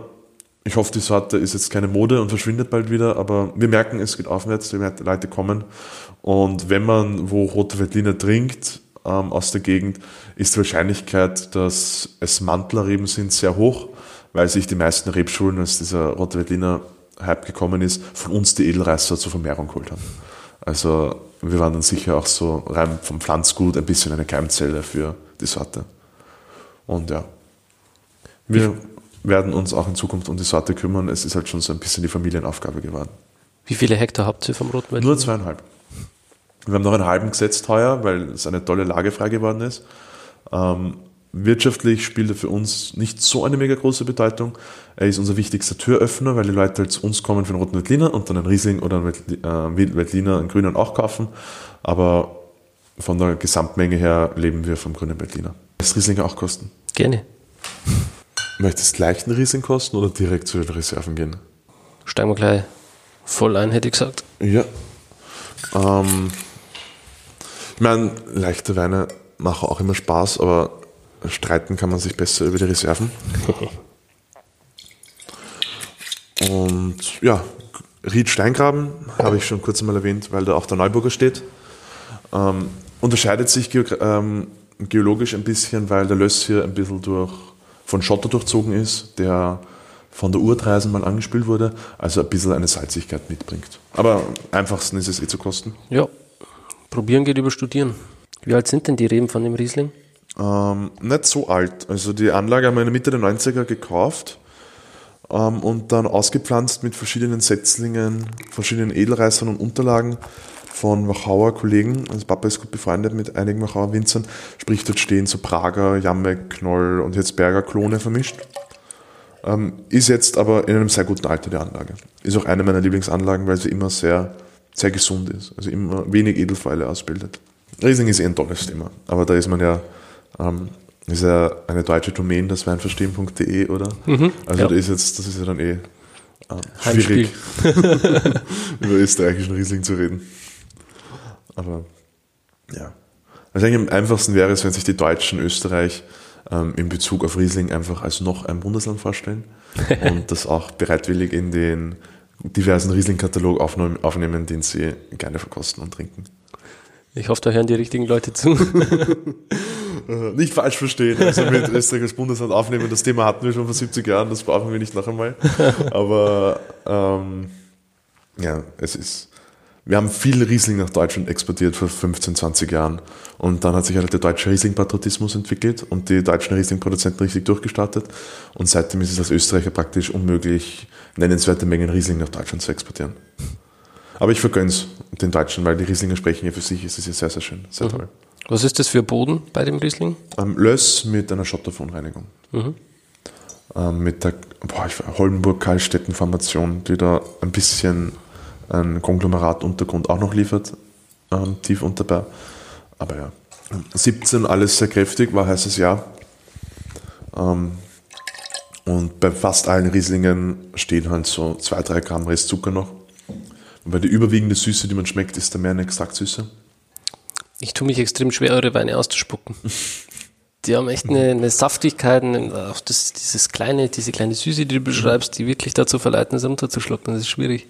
Und das ist, ähm, das ist der Löss. Also der Lössboden, der immer eine, auch in schwierigen Jahren immer ein bisschen Saftigkeit gibt. Ja, diese Saftigkeit. Es macht wirklich schwer, das auszuspucken. Deswegen sind die Lössweine oft in der Jugend, in den, wenn sie jung sind, in den, bei den Journalisten besser bewertet, weil sie durch diesen Schmelz schon ein bisschen früher bestechen als Weine von ähm, sperrigeren Böden, wenn man so sagen möchte. Regt sich der Martin manchmal ein bisschen auf. Dass die Sieger der letzten zehn Jahre waren immer die Löss Riesling, weil der Kremstal, der hat sie verkostet. Aber ja, ist halt ein bisschen ein Vorteil, den wir haben. Dafür werden die Weine auch relativ schnell überbordend in heißen Jahren. Mhm. Aber wenn wir über überbordend reden, können wir gleich den nächsten Riesling kosten. Gerne. Das ist dann der Wieland, ist das Riesling-Pendant zum Spiegel, Veltliner. Ähm, sind nur 100 Meter auseinander, die zwei Anlagen. Und er zeichnet sich dadurch aus, dass er zwar purer Löss ist, aber von einer Seite westseitig windgeschützt ist durch eine vorgelagerte Terrasse, was zu einem ein bisschen heißeren, wenig durchlüfteten Mikroklima führt. Auch, dass die Feuchtigkeit dort länger steht, sprich wir haben immer so 20, 30 Prozent Botrytisanteile mehr. Das wird man auch schmecken, also es wird auch inkorporiert. Ähm, ich wurde mal bei einer Weinpräsentation, ähm, wurde mal gefragt, was eigentlich eine Lage ist oder damit hätte ich anfangen sollen. Und ähm, seitdem sage ich das gerne, die einmal sagt man was Gutes, dann muss man das hundertmal wiederholen. Ähm, die Lagen sind für uns einfach oder allgemein, gerade wenn man vom ÖTW-Verein ausgeht, vollendete Tatsachen, vor die man gestellt wird und aus denen man das Beste rausholen möchte, ohne grob zu intervenieren. Und deswegen, ähm, wenn diese Lage jetzt 30% Botrytis jedes Jahr produziert, egal wie gut und sauber wir arbeiten, dann wäre es unserer Meinung nach falsch, diesen, diese 30 Prozent nicht in die Charakteristika des Weines aufzunehmen. Das ist ein Teil vom Terroir, oder? Genau. Also, oder ein Ergebnis des Terroirs, von dem her gehört es halt rein in den Wein, um die Lage gut wiedergeben zu können. Das, äh, darunter versteht man authentische Weine. Ja. Ja, das wird ja immer wieder gehört von, von verschiedenen Weinkritikern, die sagen, ich will authentische Weine, ich will echte Weine. Mhm. Das ist ein gutes Beispiel dafür. Ja, kann ich ja, so, man redet mit dem Kunstwein. Man kann halt so viel intervenieren und ja, es nimmt halt ein bisschen die Spannung raus aus dem Thema Wein. Ja, die, die Partitis, die riecht man so ein bisschen an der Nase, so diese leichte Honignote. Mhm. Aber jetzt nichts, äh, was stört, sondern es ist wirklich schön subtil. Und der Wieland, ich meine, es ist immer leicht zu sagen, der teuerste Wein ist der, der am besten schmeckt. Ähm, gerade wenn man den Wein auch verkaufen muss. Aber heuer ist der Wieland mein Lieblingsriesling von uns. Oder einer unserer Lieblingsweine. Oder eigentlich mein Lieblingswein im Sortiment. Ähm, gemeinsam mit dem Chardonnay. Letztes Jahr war es, glaube ich, der DC-Ettnerin. Äh, ja, wechselt jedes Jahr. Ich finde deine Weine sehr interessant.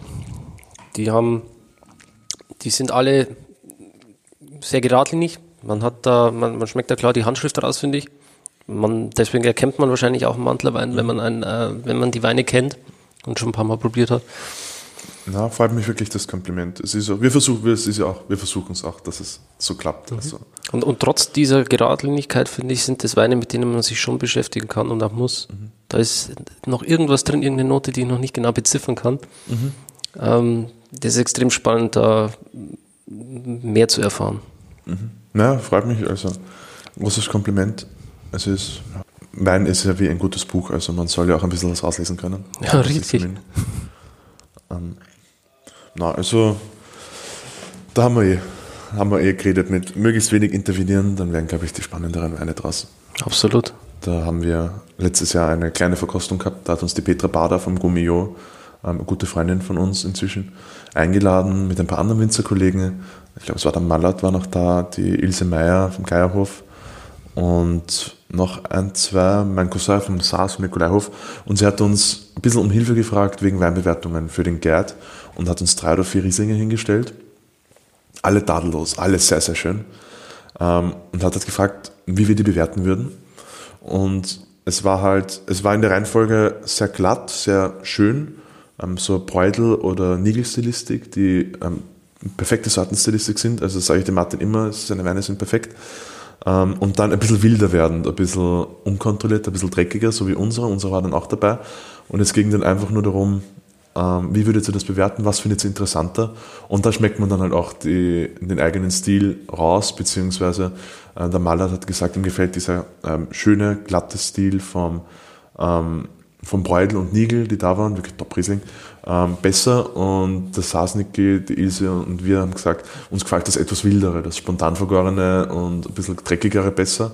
Aber beides hat seine Berechtigung und das ist, finde ich, auch das Schöne an der Weinwelt, wenn, wenn alle Weine relativ uniform wären, wenn alle Weine gleich gemacht werden würden, dann hätten wir nicht die Vielfalt, die wir haben, dann hätten wir nicht die vielen kleinen Betriebe und gerade die vielen kleinen Betriebe machen es sehr spannend. Ja. Sonst wäre es ja fad. Also so als kleiner süßer Abschluss. Aha. Riechen tut er noch voll in Ordnung. War jetzt leider schon ein bisschen offen, was bei dem Wein aber wurscht ist. Ist ein 1995er Chardonnay TBA. Ähm, die haben wir noch regulär im Verkauf, weil Süßwein verkaufen einfach extrem schwierig ist. Ähm, die hat ähm, zwei Jahre lang gegoren, zweieinhalb, bis sie fertig war. Und aus den zweieinhalb Jahren Gärung kamen nur 5,5 Volumensprozent Alkohol raus. Ähm, man braucht 5%, um den Wein überhaupt als Wein bezeichnen zu können. Hat 16 Gramm Säure und 400 Gramm Zucker. Ähm, für die Hörer noch dazu gesagt, der Wein ist praktisch schwarz oder sehr, sehr, sehr dunkel, weil dadurch, dass der zweieinhalb Jahre gebraucht hat, um überhaupt die 5% zu bekommen, hat er nie wirklich gegoren.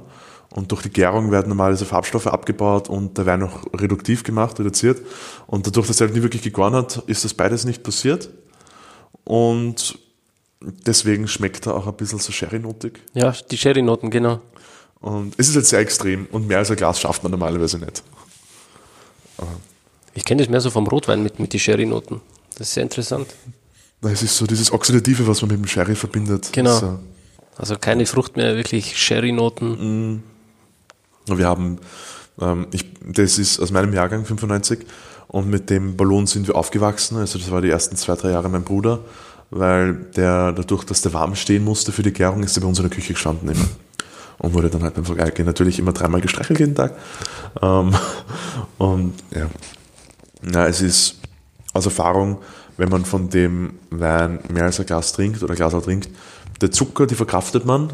Ich meine, wir sind trotzdem weit jenseits einer Coca-Cola, aber das geht ganz gut. Was aufstößt, ist die Säure. Also die 16 Gramm. Man schmeckt sie nicht wegen dem hohen Zucker, aber wenn sie mal, wenn man mal ein Glas trinkt, dann spürt man, dass man ordentlich Säure, Säure, Säure zu sich zum, genommen zum hat. Vergleich, so, so ein deutscher Riesling, der hat meistens so 8, 9 Gramm Säure, oder? Ja. Ja, das ist das Doppelte fast. Genau, aber ohne dem wird der Wein eh nicht funktionieren, weil dann wäre einfach nur äh, der Hustensaft, den man bekommt als Kind, irgendwie süßel und zähflüssig und wirklich schmecken tut er nicht, aber cool ist er trotzdem. Aber Das ist wie mit der Cola, wenn da die äh, Kohlensäure draußen ist. Genau, ja, ja, sehr guter Vergleich. Dann kannst du das auch nicht mehr trinken. Ja, aber das ist so der extremste Wein, den wir haben, wenn man so an die Analytik geht. Da haben aber mit Sicherheit auch viele Leute ihre Freude dran an dem Wein. Ja, es ist eine Liebhabergeschichte. Ähm, seit dem Weinskandal geht halt der Süßwein in Österreich sehr, sehr schwer. Weil die Leute trinken zwar gerne süß, aber sie kaufen es nicht so gerne. In Deutschland ist es ein bisschen besser als in Österreich.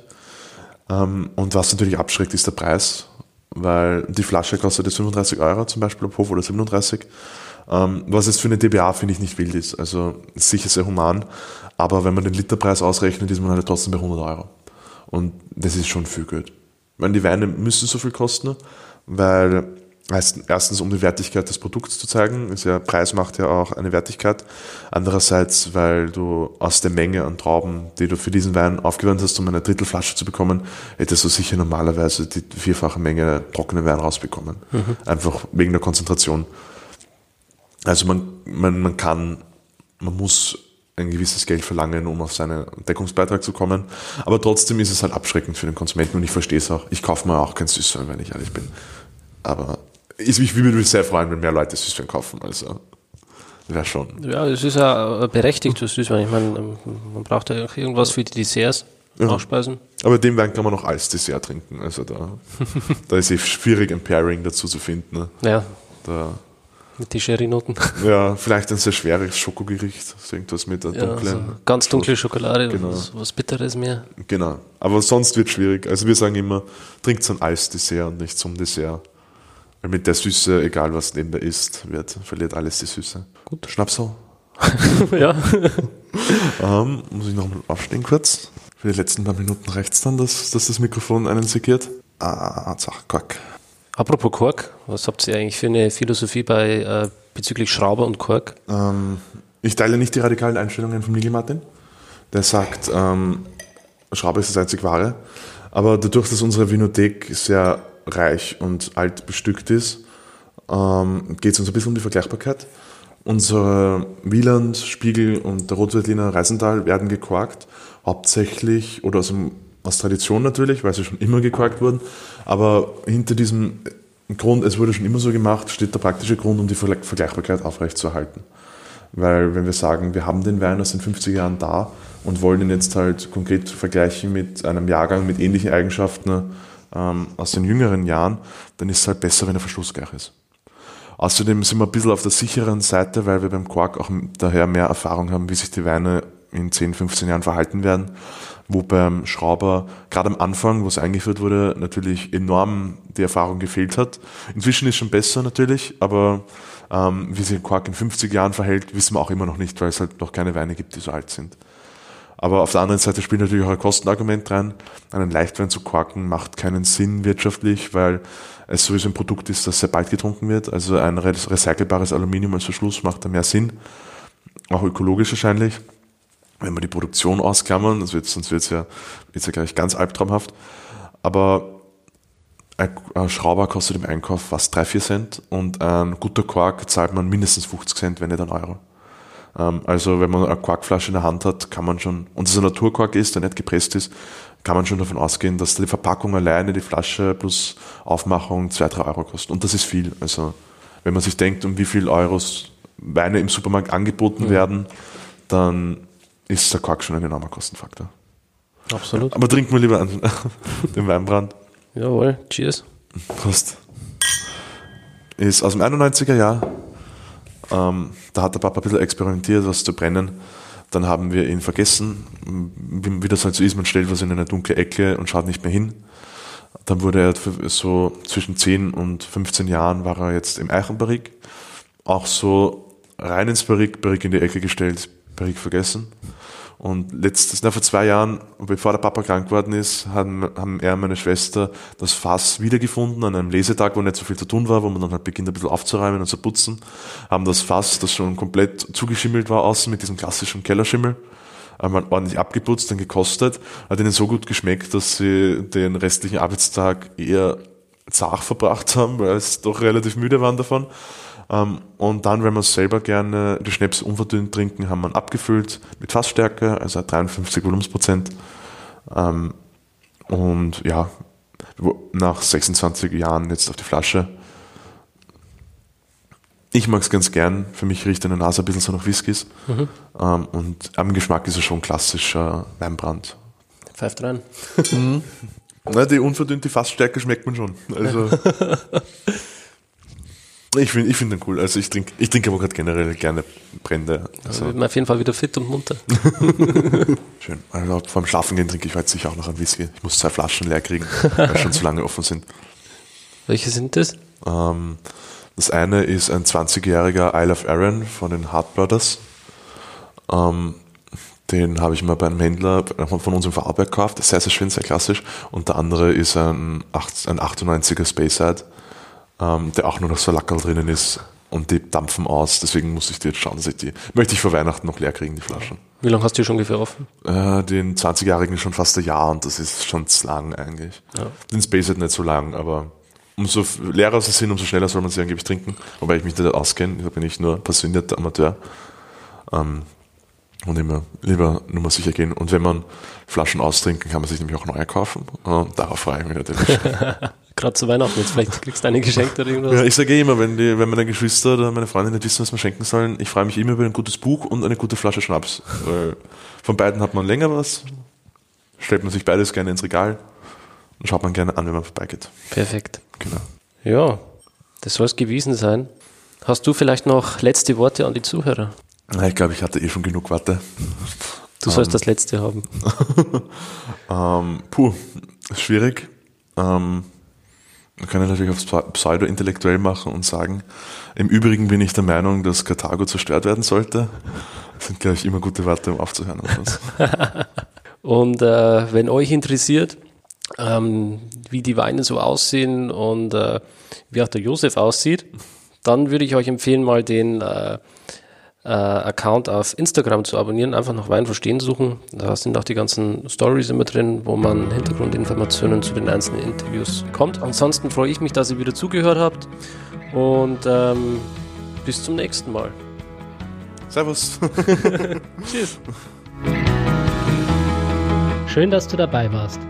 Wenn dir dieser Podcast gefallen hat, dann bewerte mich auf iTunes.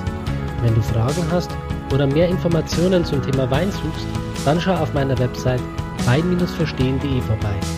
Bis zum nächsten Mal.